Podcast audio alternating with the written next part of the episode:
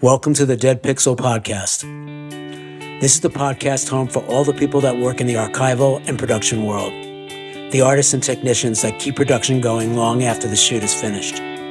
We're engineers, colorists, restorers, administrators, cinematographers, editors, animators, designers, and filmmakers. We work in both sound and visual, and analog and digital. The one thing that we share in common is that we spend some, if not all, of our time working in dark rooms, working alone. Finally, we get to share our stories here on the Dead Pixel Podcast. Hey everybody, welcome back to the Dead Pixel. I'm here with Ryan Hullings. Hi. And today we're talking to another good friend of ours, Davide Pozzi, who is the director of L'Immagine Ritrovata in Bologna, Italy. Hi, Davide. Hi, hello to Davide. Everyone. It's good to see you. Hi, ciao. Good to see you too. So, Davide, I was thinking about when we met, which was years ago now. Many years ago, but I would say 12 years ago is my guess. I think more. More? It should be 2007. 2007. So almost 14 years ago. Right. I remember this kid, this child, this little boy came up to me and said, I want to have a meeting with you. And I said, who are you? This is not my accent. My name is Davide. With the right accent. He said, my name is Davide. And I said, no, but you were very persistent about a meeting. And I remember thinking, well, I'm so glad somebody wants to have this meeting, because we were trying to talk about one of the earliest Bologna restorations that I remember was for the Dreyer film Vampyr. Wow, yes. Yes. And you got myself and the director at the time, Gianluca, you got us all together for a meeting. And it didn't really go anywhere for a couple of years, but it was the first time I remember meeting you and talking to you, and I remember your enthusiasm. Because at that time, neither me and Gianluca, we were speaking English. Maybe we never understand what he told us. Sure. You probably have no recollection of what I said, which is fine.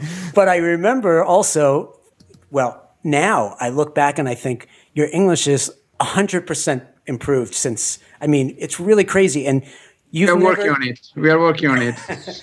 You've never taken an English class, have you? No. I mean, my English class was Bruce Springsteen, you know? Listening Bruce Springsteen. So cars, girls, and New Jersey.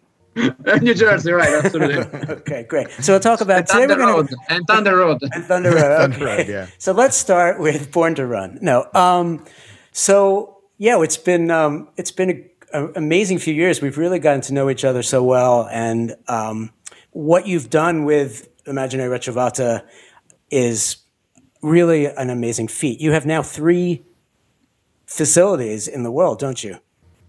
We have 3 facilities, and in fact 4 companies, because I mean we just got Eclair Classic this year as well. Yeah, but anyway, we are on 3 cities around the world. What are the 3 cities? They are Bologna, of course, since the beginning, then Hong Kong since 2015, and Paris since 2016. So what made you open the Hong Kong facility? Was that something you had just felt like there was a need for? It was, at the beginning, a kind of dream, and then was a challenge, still a challenge, okay? Because, in fact, since the very beginning, when I took the direction of L'Immagine Ritrovata in 2006, I decided to put all our energy only on the film restoration and film preservation, and try to be as much international as possible. Okay, and in this way, we try to get restoration to be done for every corner of the world. Okay, my goal was try to have at least one title for every country, and.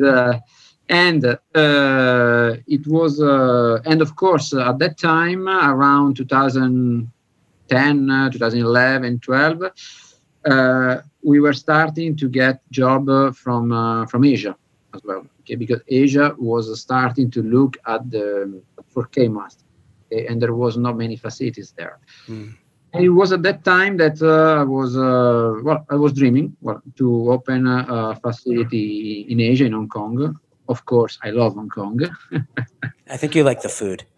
I like the food, and I like the city. Okay, and it took more than 3 years, but at the end we were able to open up a small branch called L'Immagine Ritrovata Asia in Hong Kong, and it was in June 2015. And since we were able to manage much more title from Asia. The goal is just to scan the film there, avoiding shipping the reels, and then we do the digital restoration in Italy, and we carry out the restoration depending in Italy or in Hong Kong, depending on title by title. I see. So was the Paris facility also set up for the same reason, to be more of a scanning and then everything goes to Bologna? The Paris facility was, I decided to do as well facilities in Paris because, the French is still our main market in a way. And at one point, we got a lot of French title to be restored. It was too much for Italy, and was as well too much travel for our clients. And we decided to open in Paris. And in Paris, actually, we do much more. We are able to cover a larger portion of the workflow than in Hong Kong. Okay, because in Paris we do everything except the digital cleanup that we do in Bologna. Okay, that gets to something. Maybe to back up a little bit, because we work so closely with you guys that I think maybe Lee and I are just glossing over like what L'Immagine Ritrovata actually does. Because. Mm-hmm. Could you quickly just talk about like what kind of work you guys do in general? It's very simple. It's very simple. We do just one thing. We do film restoration. That's it. All right, there we go. By the way, this is our signature, okay? Because instead of all our friends / competitors, usually they do everything. The main business is a feature or commercial or TV serial, and they do as well restoration in high level, but is part of their business. Okay, my goal is, because we are born from a film archive. Okay, is just to do only one thing and just to do film restoration. Because at the end, I still think after some years now that if it's true that post production and film restoration, they share a lot of technology. They share a part of the workflow. I think the background of the operators is completely different. And this is a little bit my point. This is why we decided to be specialized only on film restoration, even because the film restoration was developed a lot during in the last decade. Okay, when for instance, talking about ourselves, in the last 10 years, we decided to have a new department like the film comparison, or to open a new department like chemical treatment, which is for me a key department, today. That's my humble point of view. Yeah, as you say that, I was thinking about many years ago when we first started doing more work in New York. Everything was in L.A. There was a post-production house, but mostly their clients were commercials. Okay. And they wanted to do some movies. So we started to do some, and we really liked one of the colorists there. But what I realized was it was definitely geared to 30-second and 60-second slots, not 1 hour and 20 minutes. I noticed the colorist, for example, would be very interested in the beginning. And around 20 or 30 minutes into the movie, it would get a little sloppier.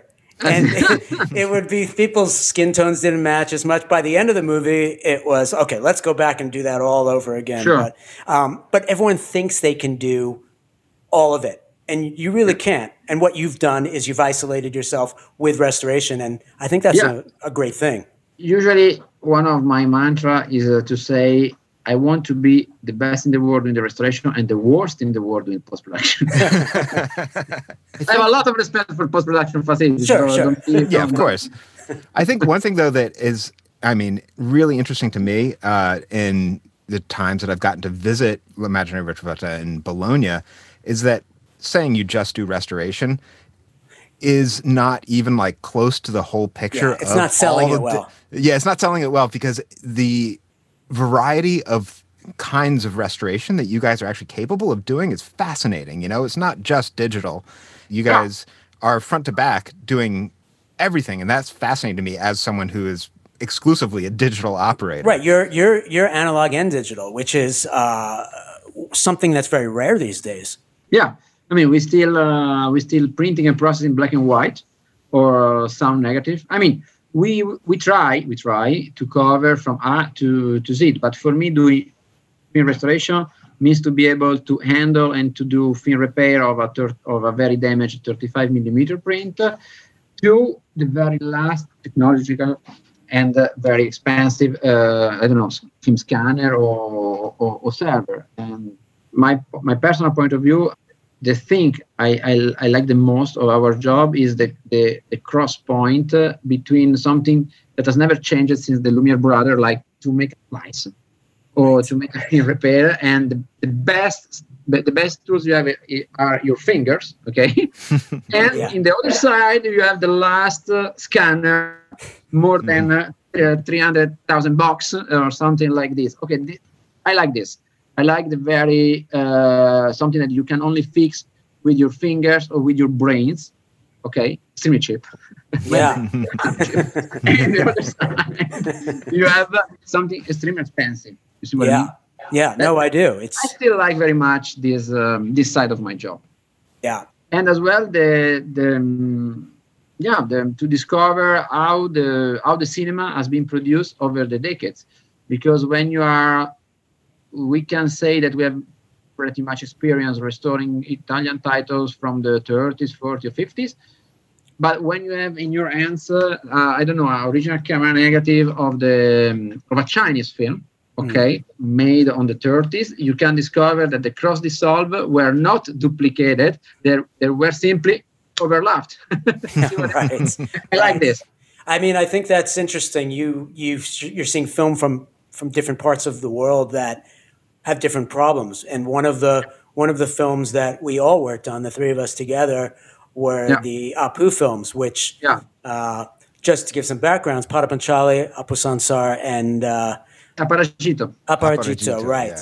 Yeah. I remember the first time we started speaking about it, I had spent some time in LA with these negatives that had burned in the fire, and nobody really knew what to do with it. And you kept saying, send it to Italy. And I said, well, okay, well, maybe we have to get permission and send it to Italy. Let me look at it. And finally, you... One reel to Italy. So you said one reel to Italy. Right, I did say one reel. Because for one reel, you need less authorization. Yeah, sure. Although there was a lot of permissions involved. But when we finally, we hadn't done it yet. And you said, I'm in LA, let's look at it together. And I remember you went, and you were the only person that looked at it and said, I know what to do. I know how to fix this. I know how to make, I know exactly. We'll rehydrate it. We'll fix all the perforations. We'll take off the sections that have been damaged or burnt. You had answers that most people said, well, we've never seen film that was in a fire before, or I don't know, you could try this or you could try that. You knew what to do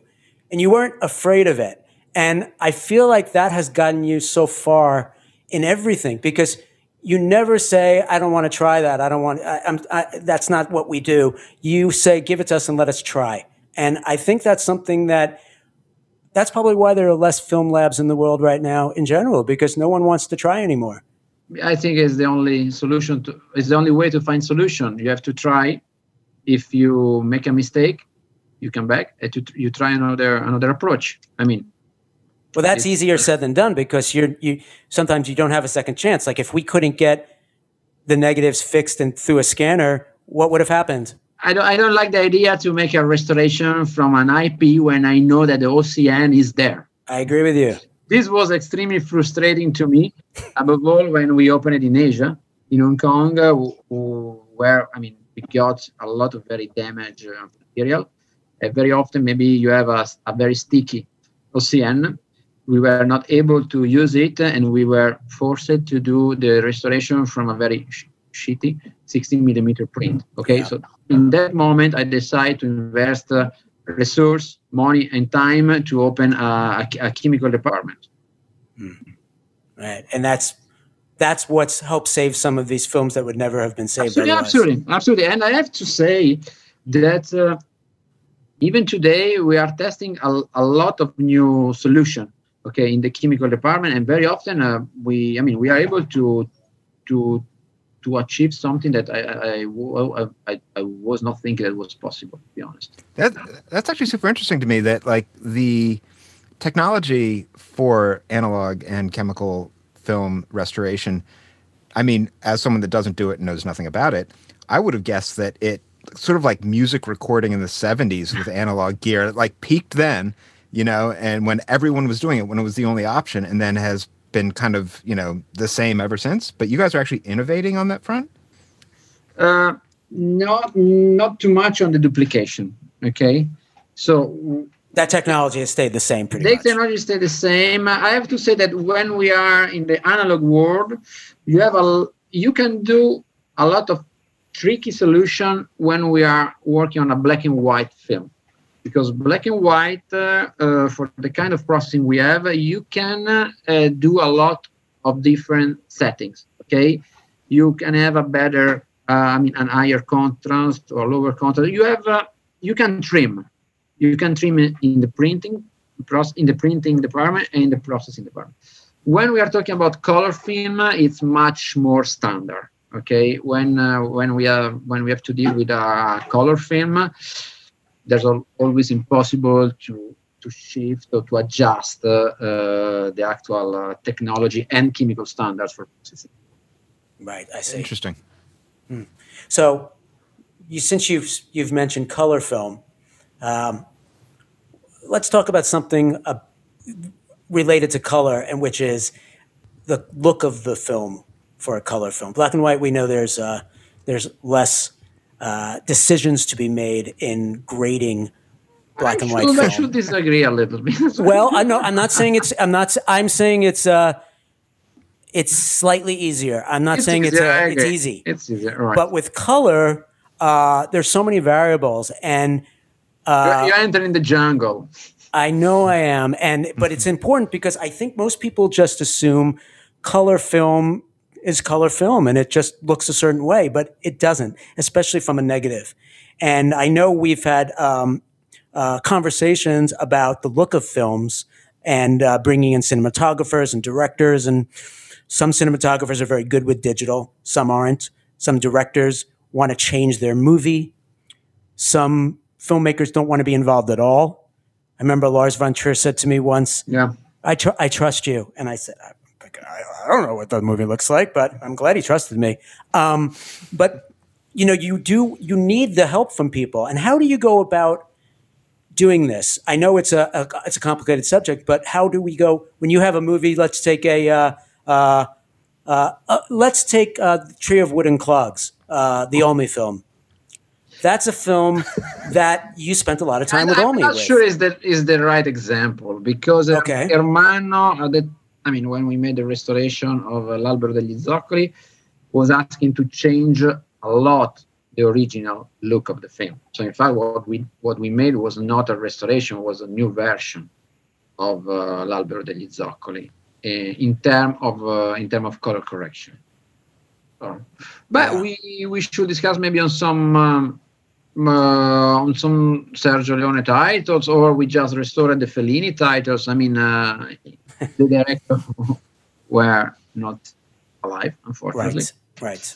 Because, as you said, of course, we always ask the director or a cinematographer to be involved in the restoration. But in a way, they are still artists, okay? Mm-hmm. And they always want to do something different. They are not a restorer. And above all, when you are restoring the very first films they made, that maybe they were not famous at the time, or maybe they used old film stock, they grew up with the desire to change something. For instance, when we, every time we work with a director or cinematographer, there's something that we want to change from, from everyone. It's, and it's difficult to argue with that because they are the artist. It is their baby. It is their baby. We always try. We have our white flag. Yeah. Sometimes you have to just speak up and say, that's not a good idea. Yeah, sure. Then depend on the relationship you have and the kind of dialogue you can have with them. Or, as you said, maybe we start in a direction. We start to be friends, to be comfortable, and then when they think they are in the last reel, you say, okay, come on, let's have a look now. Let's start from the beginning, and maybe you can try to adjust something. But it's very interesting because sometimes, above all for some old director, that they stopped to make film before the digital. Mm. Now they are discovering a new toy. Right. A new world. The power window. Wow, look at this. And usually, as I said, doing our job, the most important thing is to know when you have to stop. Okay? Because of digital, you can do a lot of Viollet-le-Duc restoration, as I said. Yeah. On that front, I don't know if I've ever told you the story, Davide, but at one point, we were working on Heaven's Gate with Michael Cimino. Yeah. And, obviously the dialogue for that movie was famously indecipherable for a long time. So he wanted to, bump up the volume of some lines here and there. And I worked with him for a couple days on it. And after the first day or so, he simply wanted to do one thing, which is just increase the volume of dialogue at times. Mm-hmm. So we got this shorthand where he was sitting slightly behind me and to my left a little bit and wearing amber tinted glasses and just kind of leaned back in his chair. And every time he heard a line that was a little too quiet, he would just touch me on the shoulder and I would bring it up. Yeah. And that was it. That was our conversation became that. Just I would get this gentle touch on my shoulder and I knew he wanted that line louder. The Cimino shorthand. Yeah, it was really that's hilarious. Nice. Well, when he was doing the picture color, he came in, we had some issues at the end and I said, "Can you just help us look at this one scene?" And he came in, he had his dark sunglasses on, he was looking at it. And his producer, who he had known for years, real New Yorker, Joanne, she said she saw him in there with his glasses on. He was looking through the lenses and she said, "Mikey, take off your glasses. You can't see anything." And he said, no, I can see. And I thought, well, this movie's going to look dark if he keeps, or bright, I guess, because we have to bring it up. But, we had the opposite with Michael Mann on this movie Thief because he knew exactly what he wanted because he had his own personal print that was timed exactly the way he wanted. He made us project the print, split screen the image, put the digital on the side, and they had to match exactly. And we had to run them together, which was no easy task. It was very difficult to run them at the same time. Yeah. But that's how he got his look. So if anybody says, well, Thief doesn't look like I remember it when I saw it, I'm saying, well, it is exactly the way you likely saw it because he watched every print. So this is a very doable way. It's exhausting, but yes. Yeah, not doable, feasible. It's a good source. It's a good source. But I just think, one of the things that I think we want everyone to realize is that we spend a lot of time on research and a lot of time getting the people who should know if the director is not around to speak for themselves to help us with these things. And, it's not a perfect solution because if they weren't the person on the set or the person who shot the film, there is some leeway with what something should look like, but we're doing our best. Yeah, I agree. The problem is when the cinematographer disagrees with the director on the look of the film. Yeah, that's not good either, is it?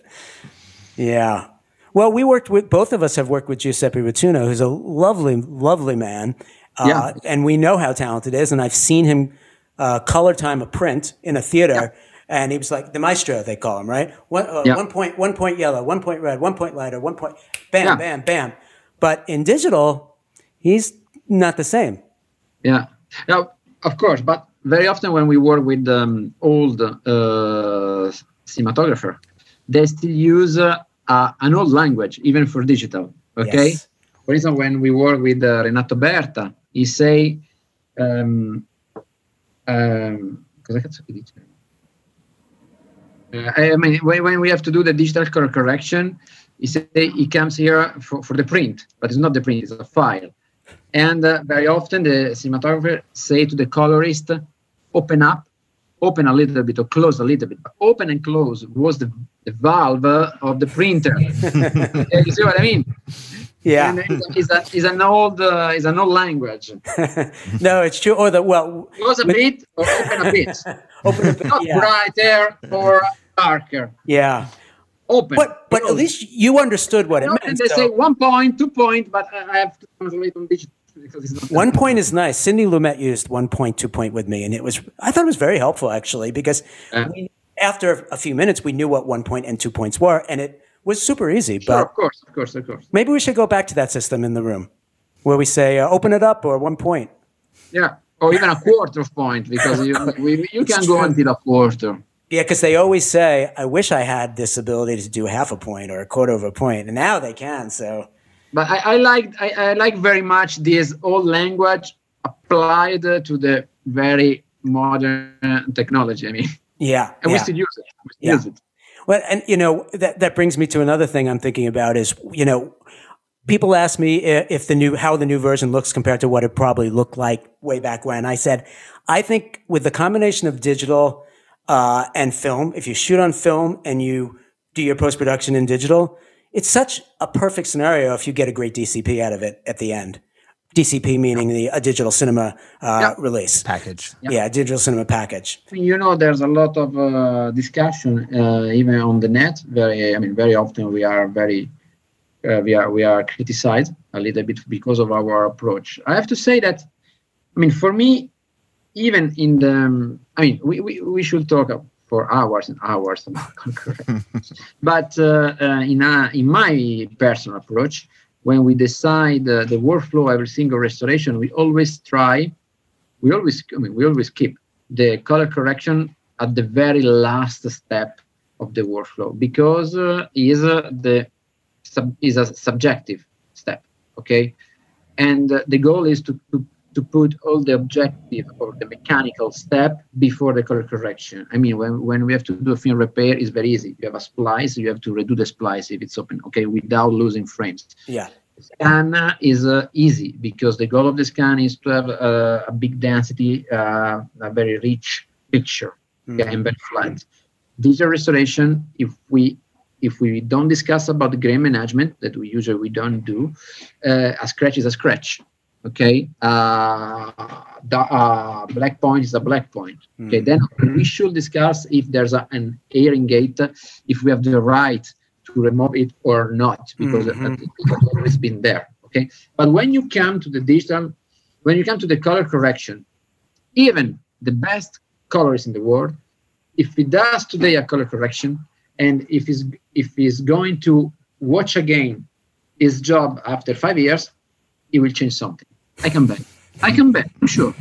Because it's very subjective, is extremely related to the medium we have today, and is cultural, okay? And our approach, because we come from a film archive, is always to try to respect as much as possible what we should call, what we think was the original look of the film. Let's take, for instance, the example of Sergio Leone. Okay, Sergio Leone. We were able to find in Technicolor in Rome the original light value. Okay, for the analog grading, and as well, I was able to talk with operator. Okay, and he said Sergio was always asking for much more yellow. Okay, he likes a very yellowish picture. And when we made the restoration of the Leone's title, we made a very yellowish problem is that doesn't match the actual standard of today. Even because I think today we are, I mean, a lot of cinephiles today, they grew up during the during the VHS and DVD era. Okay, that comes from the very first telescene. And the telescene that were made on the 80s and 90s, for me, were not always very respectful of the original look. But today, everyone is going to, when they buy a new Blu-ray, first thing they do, they compare with the old DVD they have. Right. Who say that this DVD exactly is the people? Okay, right. Who say this? Because for me, the reference is the original film, right. Okay, or a vintage print. Then, of course, we can discuss that doesn't exist two vintage print looking the same. Okay? Yeah, yeah. The analog world is impossible, and I know that Grover Crisp agrees on this. well, we'll talk to him about this. Don't worry. Yeah, right. Okay, yeah, he's going to be on the podcast soon, so we'll. Good. Yeah, we'll have a chat with him about it too. I mean, we all share a common idea is that we want to get it right.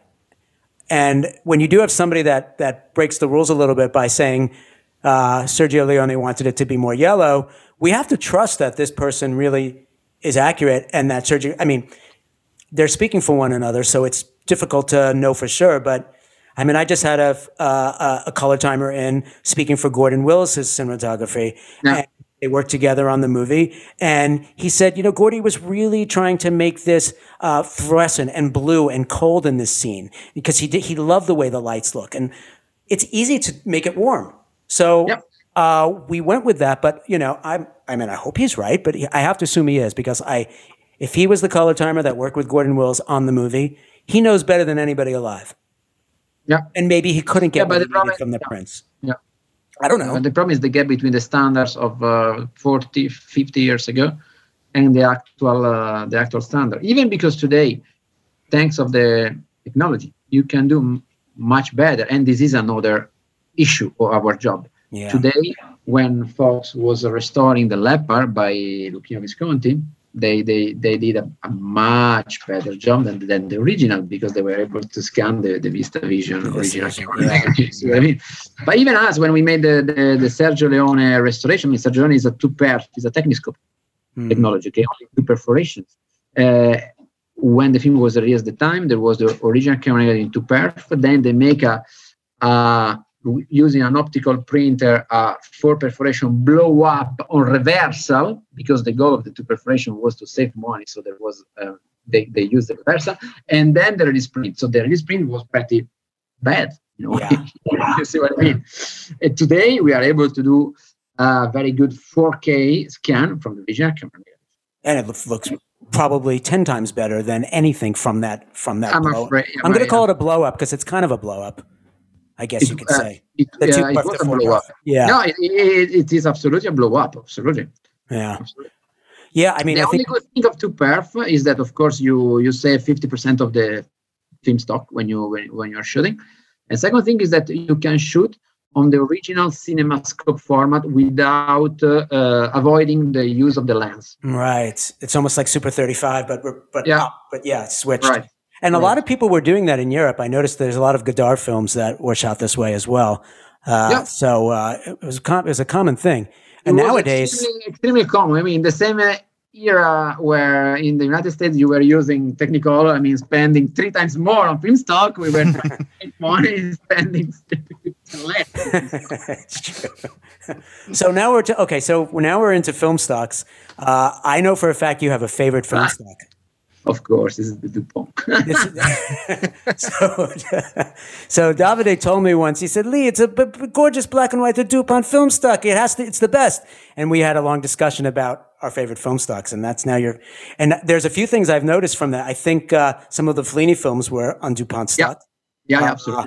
I knew her well, many of them, and they really do look beautiful. And I told Mike Bogo about this, and he said, oh, I had never known this about DuPont stock. So yeah, it was richer in the silver. But I don't think their color stocks were as good. Only their black and white. Is that right? You know, I'm even not sure if they never made a color stock. Mm. For me, DuPont is only black and white. I guess maybe it is because I've never seen a color. I've never seen either. Lee, do you have a favorite film stock, or do you agree that DuPont's the top? Well, for black and white, I do. After Davide called it to my attention, and I am a convert. And I've told many people about this stock afterwards, and they all seem surprised by it. But it really was quite beautiful. But, you know, I also worked on the Il Gattapard, or The Leopard, from that same negative before the 4K restoration was done. And that was an extraordinarily beautiful piece of film. Sure. Like extraordinary, you know, it had never been used. It had been used to make the reduction to 4perf and then never used again. So it was in wonderful shape. It hadn't faded. But you know, it doesn't always work like that. That was a nice piece of film though. And you know, we always say you're only as good as your film. And that's why you don't want to use an internegative or an interpositive if you can. You want to use your original negative. So, back to film repair, because I think that's a subject that people don't know a lot about. But, you know, film is a very fragile piece of material. And you spend a lot of time hard drives too. Yeah, hard drives, seriously. I've had to repair some hard drives. Fall to the floor is broken, not the film, not the reel. So back up your material, people. Back it up. Yeah. Yeah, seriously. That's the key to it all. But with film, what are some of the craziest things that you've seen as far as film that has had a problem? Other than Apu, which went through a fire. Have you seen some pretty crazy film things? Yeah, I mean, once I was in Singapore, and a man showed me, was opening a can. Okay, and the film was in a liquid state because it was so hot, and it was in a liquid state. And the very paradoxical thing, funny thing in a way, was that in that store, in that warehouse, there was no climatization. But in the office of the storehouse, there was a the climatization. So the office people were comfortable. To move to the office from the store. But it was too late. It was absolutely too late. Yeah, I was very touched when we made the restoration of the Lumiere brothers, because having in your hands the first piece, from 19th century, and in extremely good shape. Because we have to say that the Lumiere brothers knew how to process a film. It was a nice day of my life. You know? And it's well before the standardization of the 4 perforation that Kodak made on 1909. Mm. And you know, the Lumiere brothers film is 35 millimeter, of course, but they have the circular perforation, only one per side. Mm. That's pretty nice. Yeah. You know, it's funny. There really is a little rush, or there's an excitement with getting to touch something that's the original from the camera from 1920 something. The nice. I mean, you can touch it. You can. Today, it's a little bit difficult to touch the original shot of Dunkirk, for instance. Yeah, it's true. You think 50 years people are going to be like, ooh, look at this hard drive. It's got the film of something on it. I mean, it's not nearly as exciting as a reel of 35 millimeter film. Yeah. And I mean, and even more amplified is when you have in your hands a 65 millimeter OCN. Yeah. That's a piece of film. It's a piece of animal. Yeah, I agree. it's like a big ham. Or big grana padano. That sounds good. So I guess you agree. Yeah. On that, like, you know, highly degraded film that you know you've encountered or whatever. Do you have something like that's not the Apu trilogy, but something else along those lines where you have found something that was, you know, in terrible shape that you've been able to save, that it wasn't too late, you know? When we made the Rossellini project, there was a short he made called Il Ruscello di Ripa Sottile. I don't know the English title. And it was an incredible story, because this unknown short made by him was founded in a cinema booth in Italy. Okay, and the problem it was extremely damaged, and it was cut every something like 30 frames. Okay, I have some picture. Okay. Why? Because I think some kids were playing with it. Okay. Oh wow! So it was in many pieces, and we were lucky because it was only a short. Okay, so we decided just with the help of our eyes, okay, to try to reconstruct it, and we make a lot of splice. Okay, and as it was a print, a combined print, the final judgment was the sound acquisition, because if the sound acquisition makes sense, means that our reconstruction or our physical editing was right. Right, the right order. I have to say it was pretty amazing. Maybe I can send you a small piece of the sound. Oh, that would be great. Yeah, we can post that. It was years ago now. It was, I think, 2008 or 2009, something like that. Wow, that's fascinating. Yeah, it was fascinating. I agree.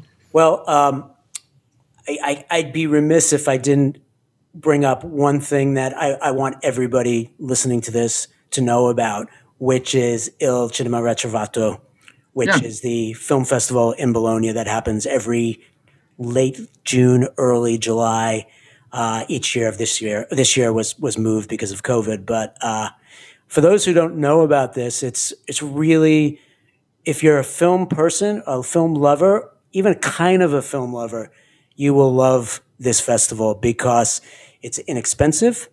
It's wonderful to watch all these great films in an outdoor setting and an indoor setting, sitting under the stars in a big piazza, watching movies, and then eating delicious Italian food at the same time.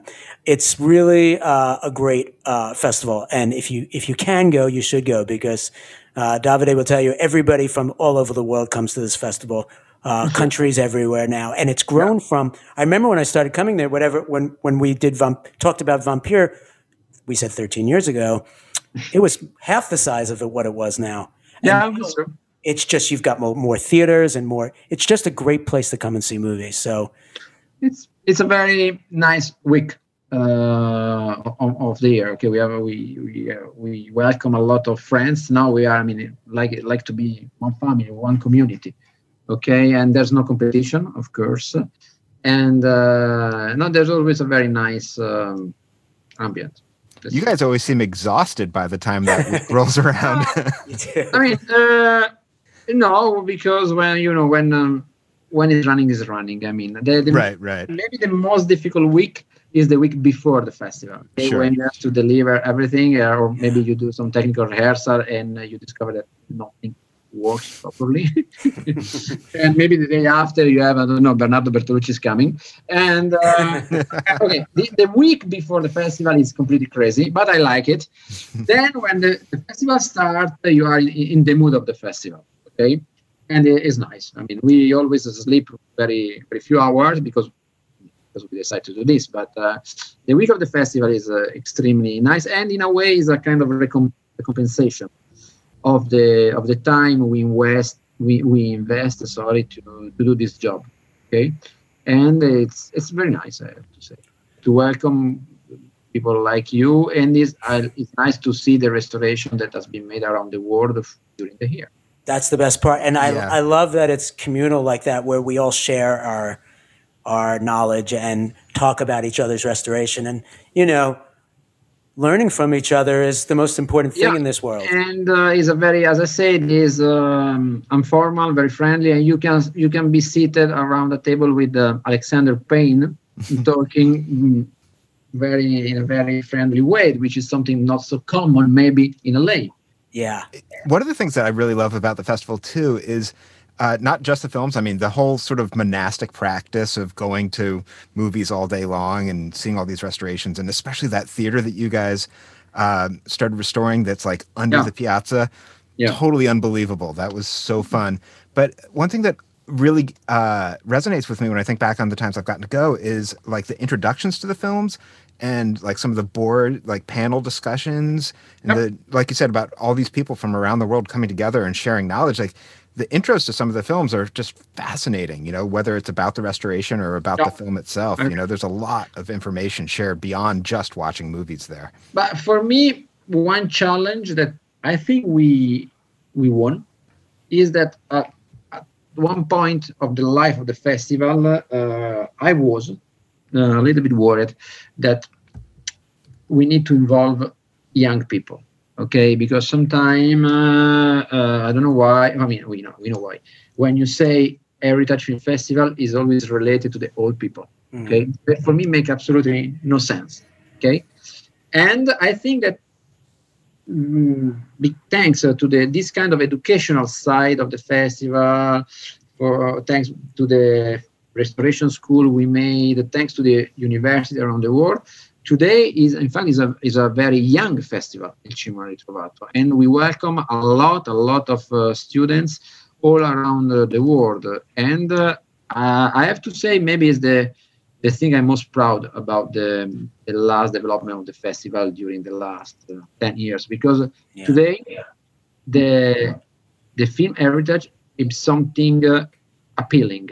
You see what I mean? It's not something dead or old, not at all. Yeah, no, I agree with you. The love of cinema from students, and so many students that come there, is really, really nice to see it. Because you're right. I think people think of a film festival as just a bunch of old people getting together and watch films. But I went to a nighttime screening of Suspiria a few years ago. I couldn't even get in. It was so crowded. But it was all young people, and it was packed. People were sitting it was. In America, that would be called a fire hazard. But in Italy, it was just another way to watch a movie. And it was fantastic. So I was like packed into the lobby of the Arlecchino waiting to get into the Gunfighter. And it was like all kids. It was wild. I mean, all students, you know. It was for a 1930s black and white studio film. Yeah, exactly. I was like, not bad, right? Yeah, I was like, I'm the oldest person in here. This is wild. I think even if you think that, I mean, during the festival, we made at least twice per week a music concert in the piazza. I mean, we show a silent movie with an orchestra and the piazza is so cool. It's a special thing. I mean, it's not so common, I think. All right. No, I don't think I've ever seen it outside of Bologna. Yeah, it's amazing. And it's such a great, it's a city that's a great size for you to be able to like get around and see everything and walk under the porticos and eat a lot of gelato. or wine, depend. Sure. Gelato or wine. Choose your poison. Yeah, usually both. I mean, right. If it's a feature, you have time for both. You're right. Yeah. Both. I remember a white wine, maybe. But gelato is good on a hot day. No, I think what's the ice one called? Granita. That is very good in the summer. So anyway, now that this PSA for the Il Cinema Ritrovato in Bologna, Italy is complete, we can say thank you, Davide, for talking to us. Thank you very much. I'm sorry for my bad accent. It will be better in 5 years. It's much better than our Italian, so. Yeah. Sì, grazie mille. Prego. Bye, Davide. Thanks. Thank you very much. Right, thank you, guys.